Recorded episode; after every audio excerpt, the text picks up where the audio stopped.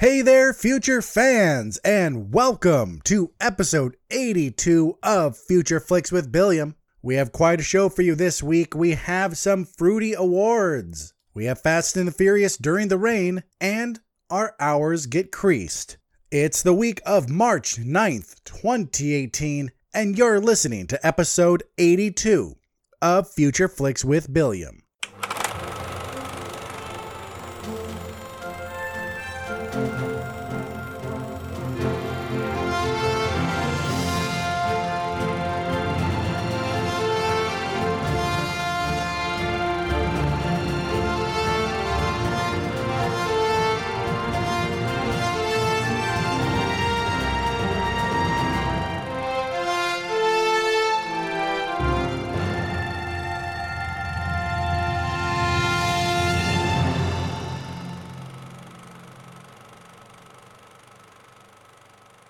Right, everyone, welcome to the show. Just in case you're new, you may be wondering what this show is about. Well, first off, thank you for giving it a try and welcome to Future Flicks. If you are a returning listener, then thank you very much for coming back. I do appreciate it. It still blows my mind. I know I say this a lot, but it's because I mean it. It still blows my mind that people want to hear me talk. Hell, it even blows my mind that my boss likes what I do and he doesn't go, "Hey, you know, I have some notes. Um, turn down the suck a bit and try and be good." But no, seriously, uh, if you are new to the show, let me tell you what it is I do here on Future Flicks with Billiam which, you know, implies I am Billiam. I go over every movie that's coming out during the week. I tell you what it's about, I say who's in it, and I give my thoughts on it, and then I give a score. This score is called the Billiam's Interest Level Score, or the Bill Score, and go anywhere from a zero for the really bad movies to an 11 for those you just have to see. I also throw in some news and some trailers, and wrap it all up with a question of the week. I also give you a pick of the week, which is the movie I believe everyone should see if they are going to go see a movie that week. Please always keep in mind that my scores and my opinions are based only on the trailer. I am not some big Hollywood insider. I don't get to see early screenings of these movies. I see it just when you do, and I know as much as you do, though I do do some research into it, but everything I know can be found by anyone. I am just the one who puts it together for you, and I make it hopefully a little entertaining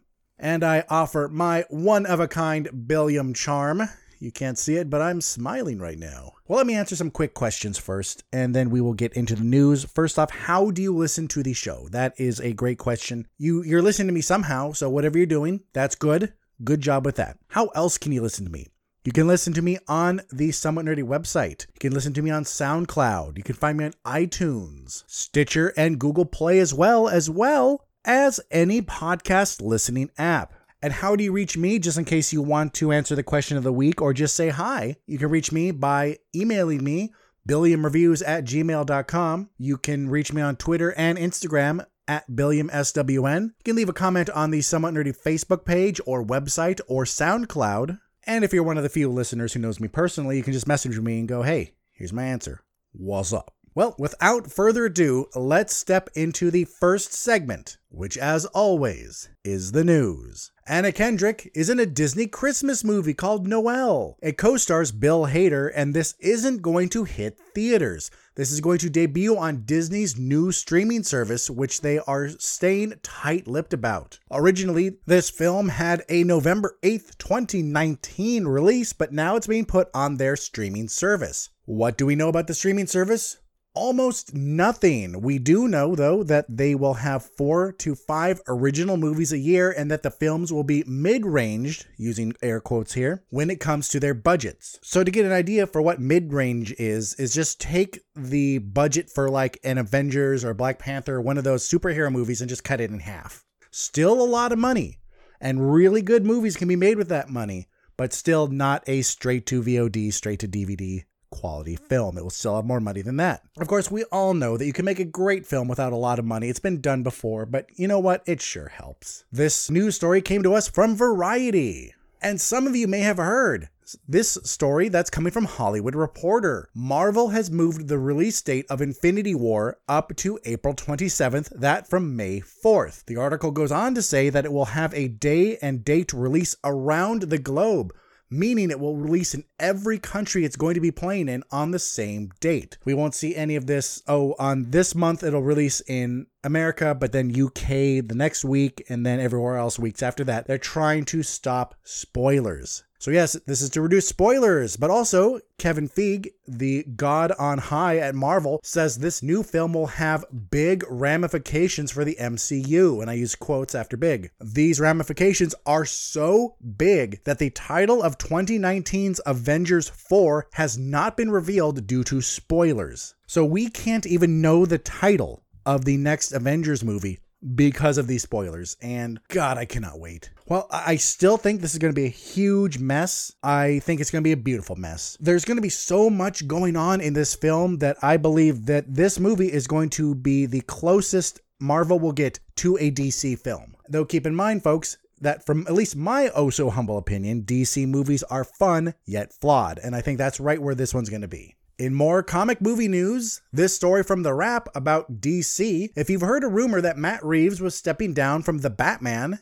that is not true. Some YouTuber had claimed that he had 100% reliable source that Reeves was walking away, but like everything on YouTube, it should be taken with a grain of salt until verified. Don't get me wrong, I love YouTube. There are YouTubers I follow and follows a lot of YouTubers, but you still have to be careful even with the major news networks, what you believe. You should always verify everything, especially when it comes from a source that's not going to be as watched or as scrutinized as a big network. The original script written by Ben Affleck and Geoff Johns for The Batman was scrapped entirely this original script had Deathstroke, played by Joe Manganiello, as the main villain, but now the former True Blood actor doesn't know if he's still in the film. Though we know Justice League hinted that he'll be in the next League movie, and according to IMDb, he's getting his own film. As for his involvement in The Batman, he no longer knows. Personally, I hope we get a different villain than we've seen in the past. And it doesn't matter if it's the if it's a Tim Burton, Joel Schumacher, or Christopher Nolan films. If if the person has been in one of those films,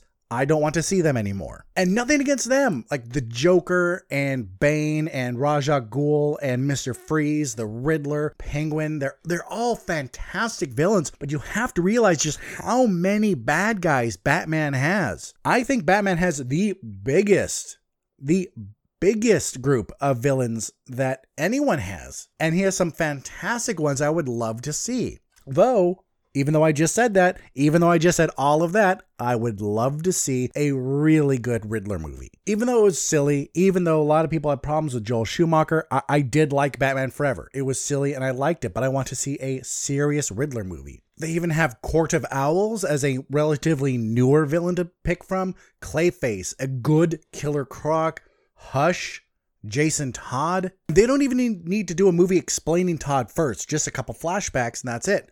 Or guess what? Stick with Deathstroke. Enough about that. On to a quick story from Screen Daily. They're reporting that Black Panther has crossed the $850 million worldwide mark. Well, duh.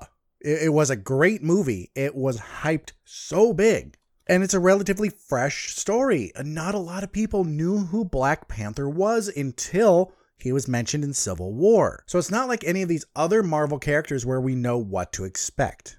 All right, folks, an article from IndieWire used a phrase that I wasn't sure I liked, and I, I actually kind of want to pass it off to you. So here we go. Uh, here's my question for you. So they were talking about how Black Panther looked futuristic, but instead they called it Afro-futuristic. So are we really still doing this? Is this really a thing? Are, are we separating this movie because it's a primarily black cast and a film that takes place in Africa? So what are we giving its own name and putting Afro in front of or something like that, and what aren't we? I, I this is an honest question. And I've talked to a few people about this and I've been getting different answers. Some people support it going, "Well, yes, this is a separate movie in the fact that is it is a almost a completely black cast take, takes place in Africa just like I said." Other people say, "No, it separates what should be bringing us together." And I want to know your thoughts on this. We have two more stories, folks.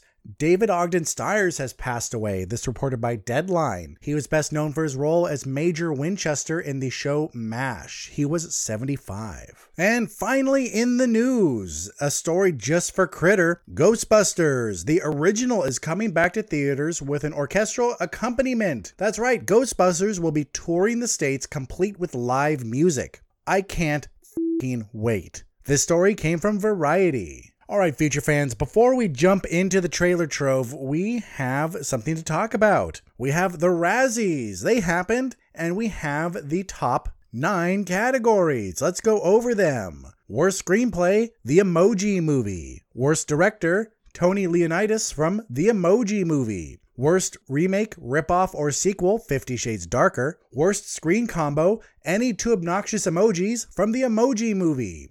Worst supporting actress, Kim Basinger from Fifty Shades Darker. Worst supporting actor, Mel Gibson from Daddy's Home 2. Worst actor, Tom Cruise from The Mummy, though I think Jamie Dornan should have won for Fifty Shades Darker. Worst actress, Tyler Perry from Boo 2, A Madea Halloween. And worst picture, The Emoji Movie. So basically, the Emoji Movie is awful. We all knew it was going to be, and it blows my mind that Saudi Arabia chose to end their 35 year ban on motion pictures, and that was the first one played. Are you kidding me? Anyway, those were the winners, or losers, shall we say. What do you think? And here's a question for you about the two men who won, Mel Gibson and Tom Cruise. Do you think it's fair that they win or lose per se, since they actually just play themselves. Sure, there are times in both of their careers where they have done some really good work. I mean, Tom Cruise in Magnolia was fantastic. Magnolia was just a great movie, but him in Magnolia was was amazing. But do you think it's fair that actors who are known to play various levels of themselves get these? Because I don't think Tom Cruise is a great actor. I really don't. I think he's smart when he's picking his films. Now, Kim Basinger who is a good actress, she deserves it. But actually, looking over a list of the nominations, I'm wondering how many of the actors themselves actually do deserve it. Because I think a lot of people didn't like The Mummy. That doesn't mean uh, Tom Cruise and Sofia Boutella were bad in it, because Sofia Boutella got nominated for Worst Supporting Actress. Russell Crowe, Best Supporting Actor for The Mummy. I don't think either of them were bad. I just think it was a movie that no one liked, except maybe me. I do think Tyler Perry is worthy of the worst actress though, because Jennifer Lawrence was nominated for Mother. You know all you all know I hate Jennifer Lawrence as an actress. But she just plays the same person in every movie she does. So just like how I'm willing to give Tom Cruise a pass for his acting, I will give her a pass for this and not give her the the Razzie. All right, ladies and gentlemen, and on top of the Razzies, we had another awards show happen. We had the Oscars. The Oscars were on Sunday, and we have the top eight categories. So here we go, starting with Best Adapted Screenplay, Call Me By Your Name. James Ivory was the one who penned that. Of course, Call Me By Your Name is based on a book by Andre Aciman, Best original screenplay went to Jordan Peele for Get Out. This was a very well deserved Oscar. And um, I know I'm going to get flack from Brian Q for this, but it's one of the few times we've seen horror in the Oscars. And I think that's because it did border it was borderline horror. It was more of a thriller, but Hollywood as a whole saw it as a horror movie. We have Best Director, Guillermo del Toro, The Shape of Water. And if you didn't hear, Emma Stone had a little kerfuffle with that, where she made this, uh, she kind of made a comment about these men, and Greta Gerwig did great work, kind of hinting at, oh, women lack representation, except for the fact that a woman was nominated for this award, which was why she got a lot of backlash. But then during the, it was either the Golden Globes or or maybe Emmys or something else. Something else happened. No women were nominated for a certain award. So Natalie Portman made a comment going, "These six or seven men did a you know great job," kind of jabbing, going, "Oh yeah, where are the women?" And that one I understand. I understand Natalie Portman's just because we had a lot of great female directed, female helmed movies this year. I did not agree with Emma Stone's. I think she was I think she had the best intentions. I don't think she's a douchebag. At least I really hope she's not a piece of shit. I really hope so. But in that particular category, there were two people of color and a woman. So if you want diversity, there you go. So the idea of making sure everyone gets the chance to be nominated equally, that I support. I really support that. But just like I said during the Oscar So White movement and what I said about a story a couple weeks ago is that people should only get nominated and only win if they deserve it. So even though I haven't seen these two movies, I haven't seen The Shape of Water and Lady Bird. The Shape of Water was raved about way more than Ladybird and was raved about across the board from everyone from big budget movie fans to the douchiest of indie film lovers. Everyone loved it. You know what? I'm just going to stop right here. I actually went on a five minute long rant about this and I just deleted it because I was like, no, this is, I'll talk about this later. One day I will have an episode dedicated to my feelings on awards shows and why who won and who didn't and who was snubbed has nothing to do with race or gender and everything to do with money. I, I will talk about that one day. But for now, will you take a journey with me? Will you come with me into the trailer trove? Avast and welcome to the Trailer Troll. All right, future fans, we have a teaser trailer for Wreck It Ralph 2. Its official title is Ralph Breaks the Internet Wreck It Ralph 2. I have to say, this looks good. It really does. This looks like what the emoji movie could have been if it wasn't made by talentless hacks. The trailer for this had the same type of jokes the emoji movie trailer had, but these were funny. I really liked these. Okay, maybe, really liked is a very strong description, but I at least laughed during the trailer. I really did. Where the emoji movie didn't even make me smile. We have a trailer for a TV show because yeah, I I've just accepted the fact that I talk about TV show trailers on this show. It looks really good, but there's a catch. It's on the Paramount Network. Now, if you're wondering what the hell is that, you're not alone. I didn't know that Paramount Network was a thing. But according to my Google Foo, TNN, formerly the Nashville Network, TNN turned into the Paramount Network. So there we go. That's what happened to TNN. So, what is this show, you may be asking? Well, this show is called Yellowstone. This show stars Kevin Costner, Wes Bentley, Kelly Reilly, and Kelsey Asbill. While I am stoked that there are a lot of new shows coming out and all these different networks are trying their hand at making good TV, I really hope that they decide to put their shows on Netflix or Hulu eventually, or Amazon Prime eventually, maybe after the season's over. So maybe all these other services are a season behind, or it premieres on their network, then it goes to Hulu or Amazon or Netflix, just because they won't be getting as big of an audience as they could get if they limit it to just their network. The Disney network is going to work for them because it's Disney. So if this network doesn't make it widely available, then I guess people have to turn to piracy, which here at Future Flicks Billiam we don't support nor suggest. Please don't sue me. And we have a trailer for a new Netflix show coming out on April 13th. Lost in Space is now a show again. If you remember, this was an old TV show from the 60s that was turned into a movie in 1998, starring William Hurt, Mimi Rogers, Heather Graham, Gary Oldman, and Matt LeBlanc. I liked it. I did but it bombed so bad that any hopes of a sequel were scrapped. Now Netflix has it as a show starring Toby Stephens, Molly Parker, Parker Posey, with Parker Posey playing the role of Dr. Smith, historically a male character but I don't give a shit. Just make her evil. That's all I want.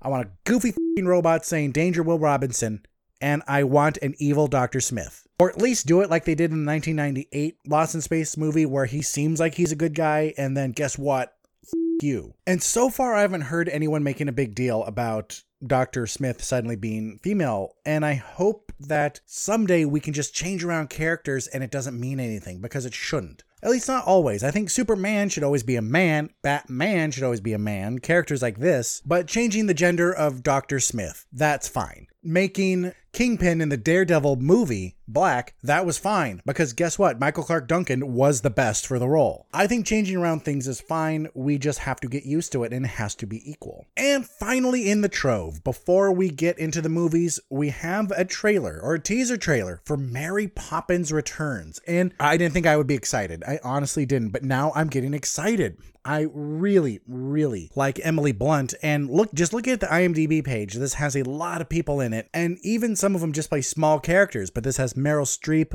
Colin Firth, Dick Van Dyke, Emily Mortimer, Angela Lansbury, Ben Whishaw, Julie Walters, Lin Manuel Miranda, and uh, okay, I think well, I think that's mainly it for the for the big cast. But That's impressive. And Emily Blunt is great. I, I truly think she is. She has really good range as an actress. This is directed by Rob Marshall, who did Into the Woods, Pirates of the Caribbean on Stranger Tides, and Memoirs of a Geisha. He's set to also do the Little Mermaid movie, or live action movie. And it's written by David Magee, who was a writer for Finding Neverland, The Life of Pi, and is going to be writing The Chronicles of Narnia, The Silver Chair. If you're thinking what I initially thought, that it's been so long since the last one that the kids are all grown up, not to worry because honestly, I've, I haven't read the series and I know I should. It's on my list, but I'm looking at my to be read list right now. And what I'm hoping to read within at least the next two months, uh, it's, well, more than I probably can. But The Lion, the Witch, and the Wardrobe is on there, and then I'll get into the rest. But this one doesn't follow those four kids. This one is a different story entirely, though taking place in Narnia. So, anyway, what I guess I was trying to say by talking about the pedigree for Rob Marshall and David Magee is that this looks like it's in good hands. Um, I originally wasn't behind a sequel when I heard about it, but after seeing the cast and then seeing this, I think it's going to be good. Well, ladies and gentlemen, that is it for the trailer trove. Let's jump into a first break, our first break of the show. So let's hear a word from our friends at Somewhat Nerdy Radio. Stay tuned.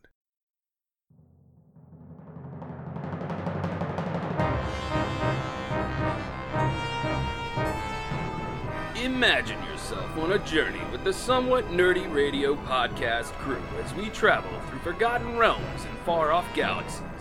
Your captains, the sensational Snarf Chris and the cunning Critter, constantly face an element of danger. Welcome to the Somewhat Nerdy Radio podcast, the bright light in the podcast sphere. Download and subscribe Somewhat Nerdy Radio today on iTunes and SoundCloud or stream it at somewhatnerdy.com. Good journey, nerds. All right, everyone, welcome back. Welcome back. It is time for the movies. It is uh, kind of a big movie week, though I have two corrections to make because I don't know what the f- is going on anymore. I am really confused. So, you all know, uh, those of you who've listened to me for a while know this. Uh, anyone who hasn't listened before, le- allow me to tell you that finding out what movies are coming out is easy for the big ones. For the big movies, you always know, but for smaller movies, you it's it's not always a set release date, uh, or, or there is, but finding it is difficult. So, I used to only rely on IMDb. Then I found out how terribly wrong I was being because IMDb is not always right. Now, here's the thing IMDb, the app for your phone, is more accurate than the website for some weird reason. I do not know why. Maybe one day I will ask them and go, hey, why is this? But I have had two other sources added to my list. And I could have sworn that weeks before, when I mentioned these other two movies, that they actually were coming out. But now, looking at all my sources, it's saying that today's the actual date. So here are two I messed up on. Since I talked about them before and they're not huge releases, I'm not going to give a huge talk or a score. I'm just going to give you the basics. Recently, I talked about both of these actually, but recently I talked about Hannah.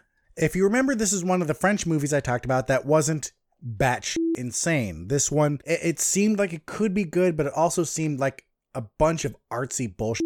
That movie is called Hannah. And reading straight from IMDb, an intimate portrait of a woman drifting between reality and denial when she is left alone to grapple with the consequences of her husband's imprisonment. Now, there's definite promise with this one. There really is. But when I had watched the trailer, it just seemed like they were trying way, way too hard, and I could not ignore that. I do not recommend this movie unless you want to be super fancy pants and go, look, I have watched a movie from France. Look at how impressive I am. Yay, me. Huzzah! What, what? But other than that, skip this. And um, like I said, I'm not going to give a score for this one. The next movie that's being released this week, even though I thought it was being released a previous week, was The Leisure Seeker. If you remember this one, I was really excited for this because it looked it looked really good. It's Helen Mirren and Donald Sutherland, and they play this old couple who goes on a road trip because Donald Sutherland's character, who is John, John is losing his memory. He's starting to get Alzheimer's. So before he completely goes, Helen, no, I'm sorry, it's played by Helen Mirren.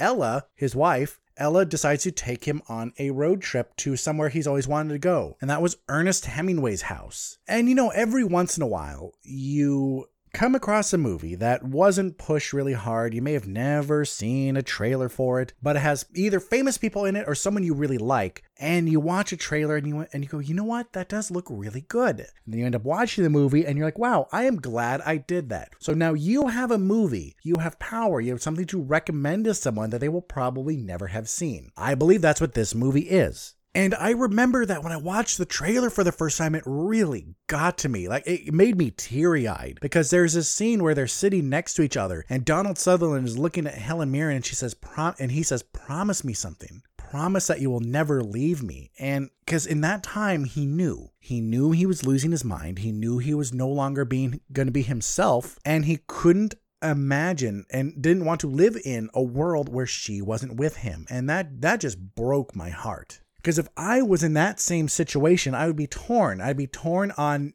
not wanting the love of my life to leave, but also knowing that she would be stuck with me, someone who was no longer me. But other than that completely sad note, this looks like a light-hearted, uh, a light-hearted movie, an adventure comedy, despite that really depressing part right there. But other than that, this this looks like a fun movie. It's getting score from critics, but you know what we say about them?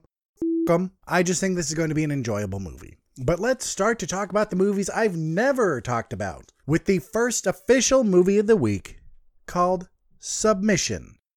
A college writing professor gets an interesting submission from a student. It's a small scene about a student having sex with her writing teacher. As the teacher decides what to do, he also must balance his home life and the fact that he has no idea what to write for his next novel. The student comes on to him and then later slaps him with a sexual harassment charge, and he must try and catch the shattering pieces of his life. This stars Stanley Tucci from The Devil Wears Prada, Addison Timlin from Odd Thomas, Kyra Sedgwick from The Closer, and Janeane Garofalo from Mystery Men. So on on the surface, we have a very basic movie, a movie that's been done a million times, but the trailer hints that there's more. Of course, the trailer could be lying to us, but the trailer didn't really say that they actually did anything. It seemed like he had been fighting the temptation really well. Uh, from the look of the trailer, the worst thing he had done was consider plagiarizing his student's work, which, yes, pretty shitty, but not, you know, sexual harassment. So this could have a poison ivy or single white female vibe to it, where this woman basically can't get what she wants, so she goes crazy. Or he does have sex with her, he does give in, and then she goes crazy. Either way, this this female character is going to be manipulative. There are other female characters in this movie who are trying one trying to warn him and the other is his wife who thus gets affected by anything that happens. And now we have to wonder what's going to happen to this teacher. Even though I don't think this is going to be as stereotypical as it sounds, that doesn't necessarily mean I think it's going to be any good. This has Stanley Tucci, who's fantastic. I'm not familiar with Addison Timlin that much. I've seen Odd Thomas once. Kier Sedgwick, Janeane Garofalo, they're good. But as always, it takes more than just a good actor or good actors to make a good movie. If anything, this is a movie that you should watch later just so you don't spend any money on it. But I don't think this is worth a watch. I think this is skippable, and I think you should watch almost anything else this week. Submission gets a 4.5 out of 11. Next up in this week's Off Read of Movies, we have a documentary called Leaning into the Wind, Andy Goldsworthy. This documentary follows artist Andy Goldsworthy on his exploration of the world and himself through ephemeral and permanent workings on landscape, cities, and with his own body. And ladies and gentlemen, we have an art documentary. And I love art documentaries because it's very easy to tell if you are going to watch this or not. I love art, but I'm not going to watch a documentary about every artist. I've watched documentaries about Damien Hirst, Gerhard Richter, Jackson Pollock, Jeff Koons, Ai Weiwei. But Andy Goldsworthy, I'm really not sure about. I, I actually didn't know who this guy was. From the looks of the trailer, it looks like he does outside installation art, uh, the kind of stuff that you can't just pick up and move, stuff that's built into the world. Thus, installation art is art that's built into a museum. A really interesting artist who does this is um, Maurizio Cattelan, and I'm probably butchering his name, who's done pieces like, and I actually had to Google this. I, I forgot the name of it, but I remembered it because it was the Pope have, having been hit by a meteorite.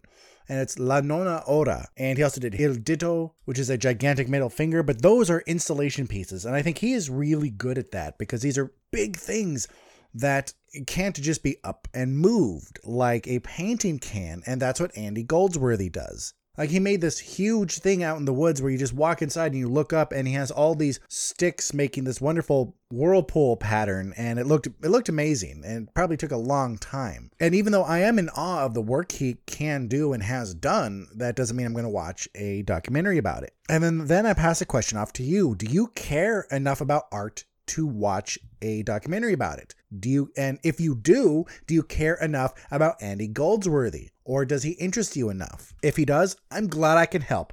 I'm glad I can let you know that there is a documentary coming out about him. But for everyone else, this is going to be a skippable movie. Maybe I'll watch it one day at home when I'm sick and in bed and I'm tired of video games and reading. Maybe. Leaning into the Wind, Andy Goldsworthy gets a 5 out of 11. Next up on this week's show, we have a movie called Thoroughbreds. Two well to do teenage girls rekindle their friendship after growing apart, and now that they're back together, they decide to solve both of their problems, no matter who they have to kill. This stars Anya Taylor Joy from Split, Olivia Cooke from Me, Earl, and the Dying Girl, Anton Yelchin, the late Anton Yelchin, of course, from Star Trek, and Paul Sparks from Boardwalk Empire. So, what we have in our hands here is an indie movie that looked at the Heathers. That movie from 1988 starring Winona Ryder and Christian Slater. Yeah, they looked at that and goes, "Okay, yeah, we can do that. We can do something like that, but let's you know what? Let's make it weirder." And they did. And it doesn't look like complete garbage. I I like the look of this film. This looks over the top. It looks dark. It does look funny. None of the characters automatically pissed me off as much as the main character from Lady Bird did, so this movie has that going for it. Uh, this looks like just a standard indie movie that is trying to emulate movies that came before it.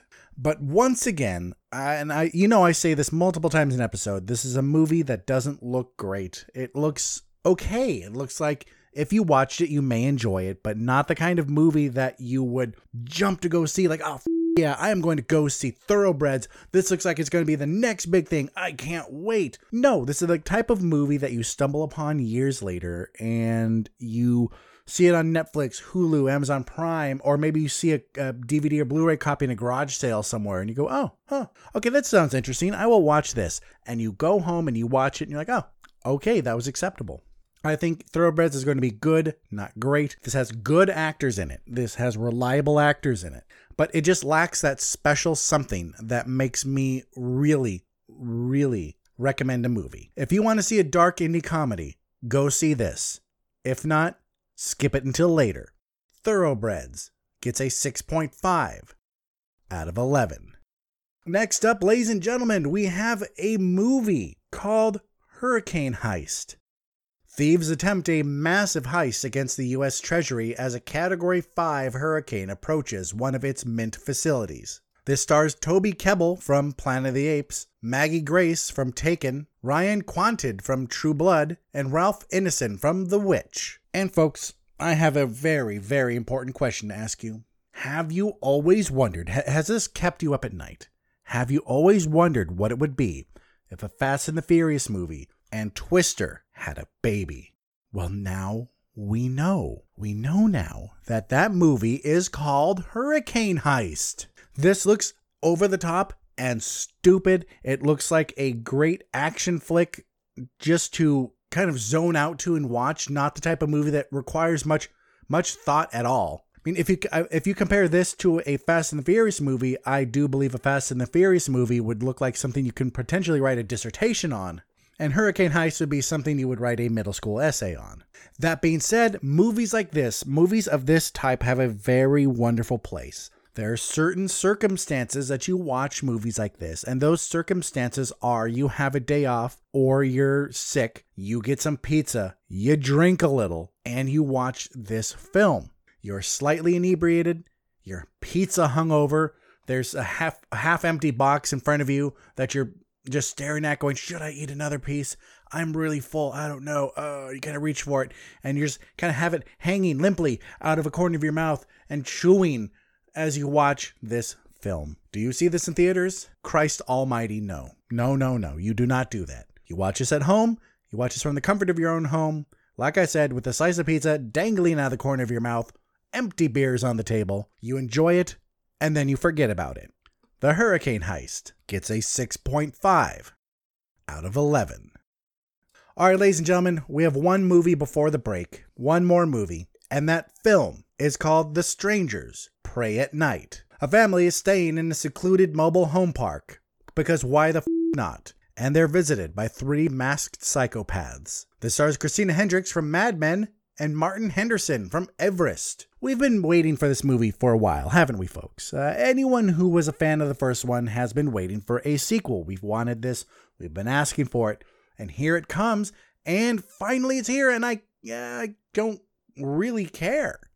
Truth be told, I will end up watching this movie. I, I will, but I'm not as pumped as I hoped I would be because it I, didn't watch the first movie when it came out. It took me a long time. It took Anne to recommend it to me for me to finally sit down and watch it. So then the sequel was first announced and I was excited. I'm like, okay, cool. I liked the first movie. I am ready for another one.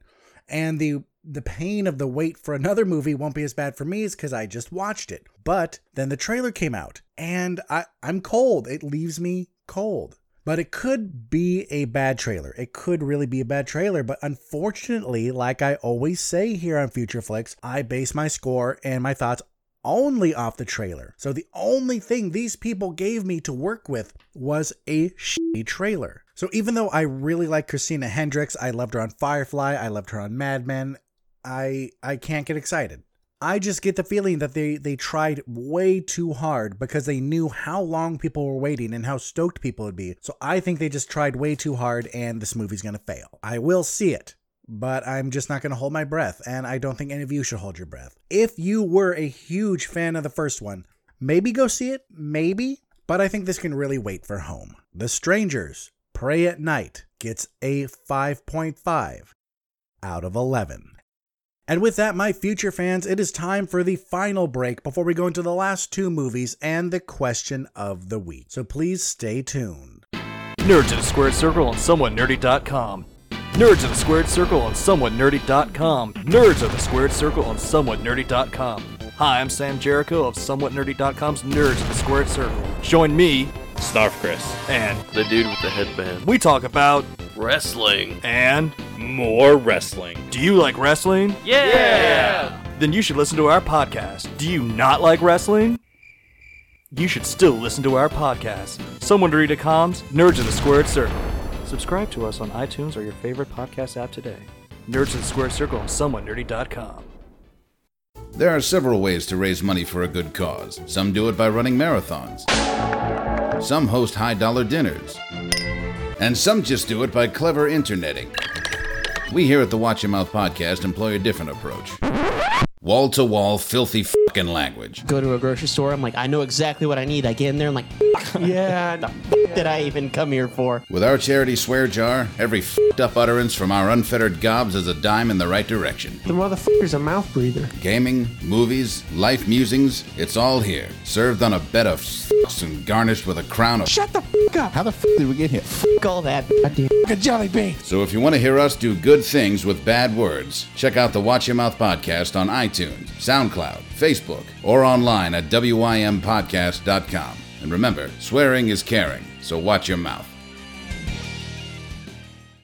Welcome back, everyone. Welcome back. Two movies to go, and they are the most exciting, the best looking movies of the week. The first one, and the movie that's not my pick, is called Gringo. A man is working for a pharmaceutical company and he goes on a business trip to Mexico and winds up in a lot of trouble. He has to get out of Mexico alive while being chased by the cartel.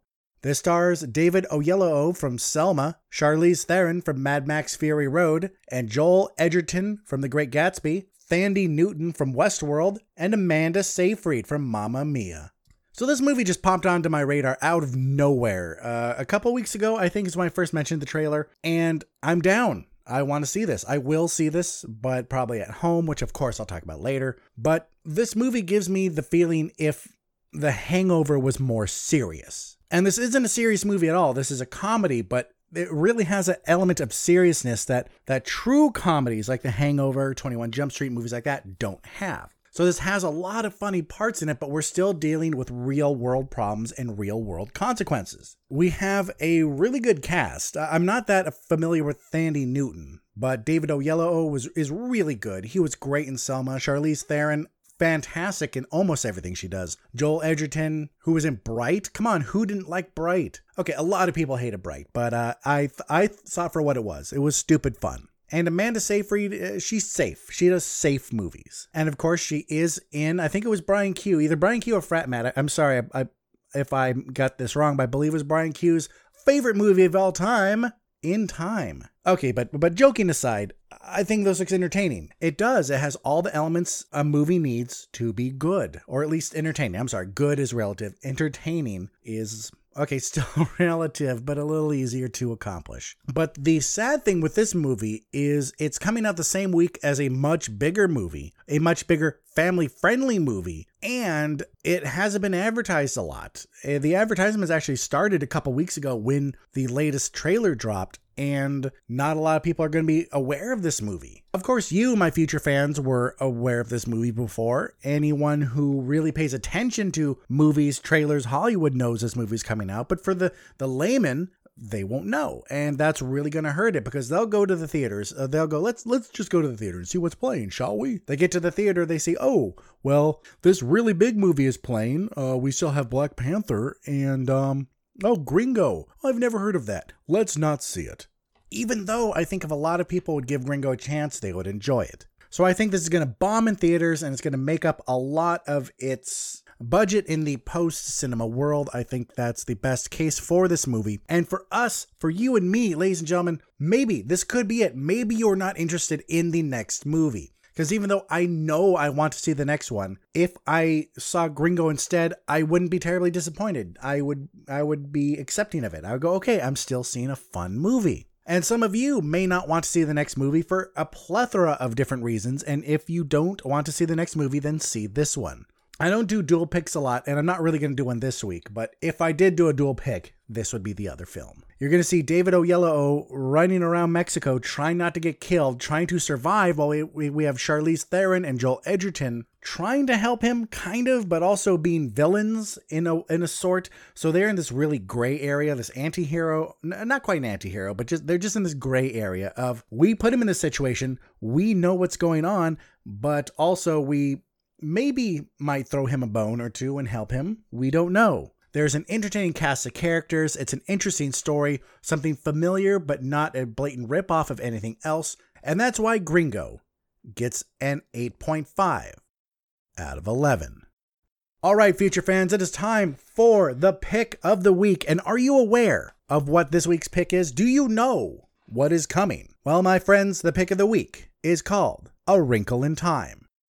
After the disappearance of her scientist father, three peculiar beings send Meg, her brother, and her neighbor to space in order to find him. This stars Storm Reid from Sleight, Levi Miller from Pan, Oprah Winfrey, the famous billionaire, Reese Witherspoon from Wild, Mindy Kaling from The Office, Chris Pine from Star Trek, Gugu Mbatha-Raw from Concussion, Zach Galifianakis from The Hangover, and Michael Pena from Shooter. All right, everyone, let me be completely honest with you. Let me let me tell some truth. Let me let me drop a few truth bombs here on Future Flicks. I did not like A Wrinkle in Time, uh, the book. I thought it was boring. Nothing happened. Nothing really happened.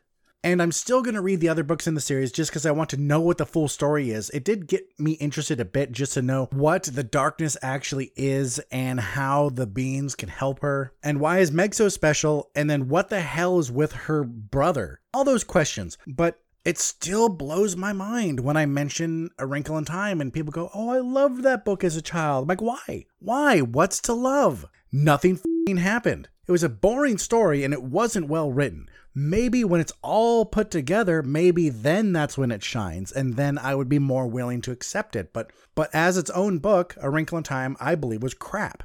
Now the movie looks more interesting. I think I would be much more willing to watch a two hour, two and a half hour, however long it is, uh, you know, we can look this up. Never mind an hour and 49 minutes. Even better, I would be willing to sit in a theater for an hour and 49 minutes and watch what is hopefully the first in a trilogy or a series than I would to sit down and read that book again because the book takes, at least for me, a lot longer than an hour and 49 minutes to read just because it's so dry and boring. So that's why I'm so stoked for the movie. I want to, maybe, maybe the movie will show me something else that I didn't see while reading the book, or hopefully, maybe they changed it to make it interesting. Because this has Jennifer Lee as a writer for it, who is a writer for Frozen, Wreck It Ralph, Zootopia, and Jeff Stockwell, who wrote Bridge to Terabithia, the screenplay, not the book.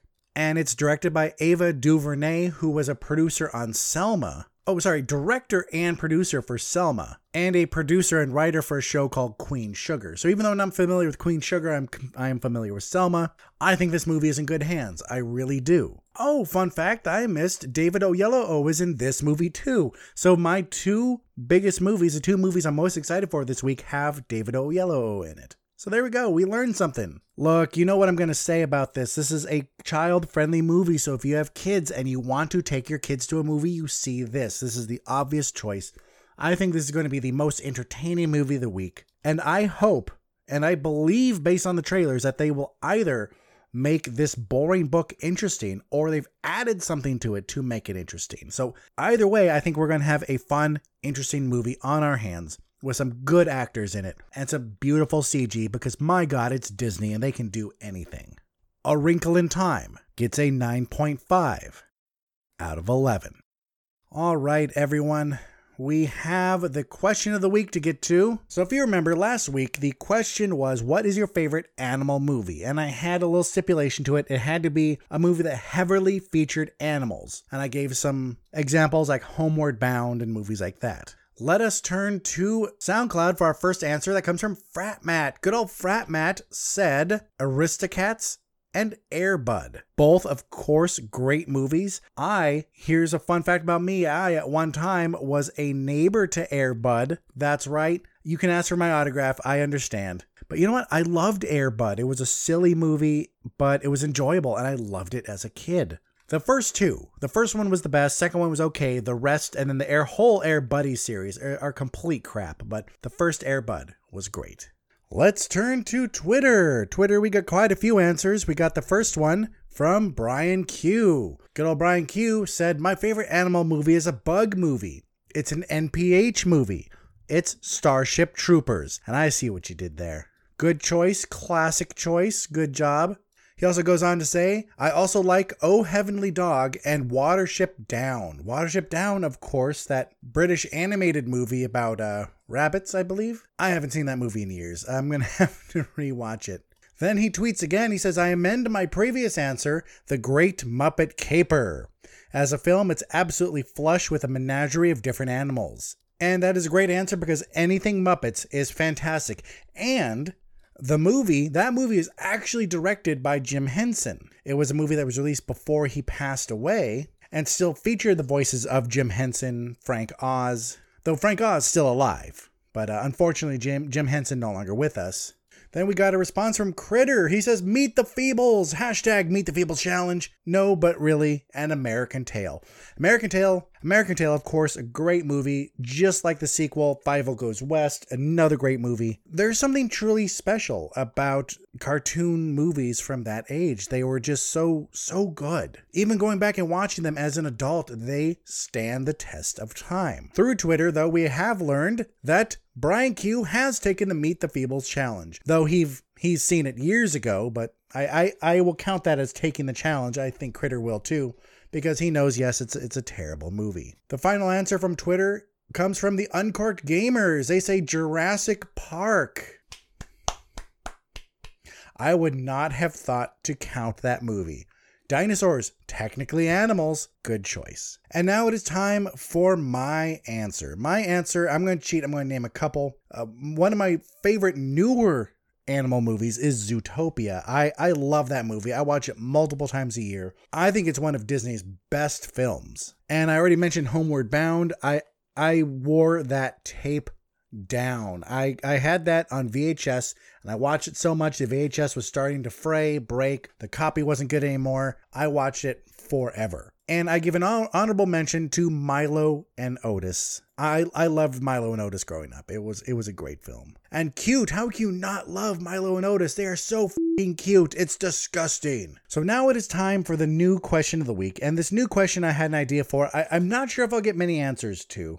And here we go. I mentioned that I didn't like A Wrinkle in Time, and I think it'll do better as a movie. So, ladies and gentlemen, actually, we got a last minute answer. Anne answered her favorite animal movie is K9. That, of course, the movie from the 80s. Let's see exactly when. Ooh, 1989, starring Jim Belushi and a German Shepherd. Not to be confused with Turner and Hooch. That one was a Tom Hanks, another great one.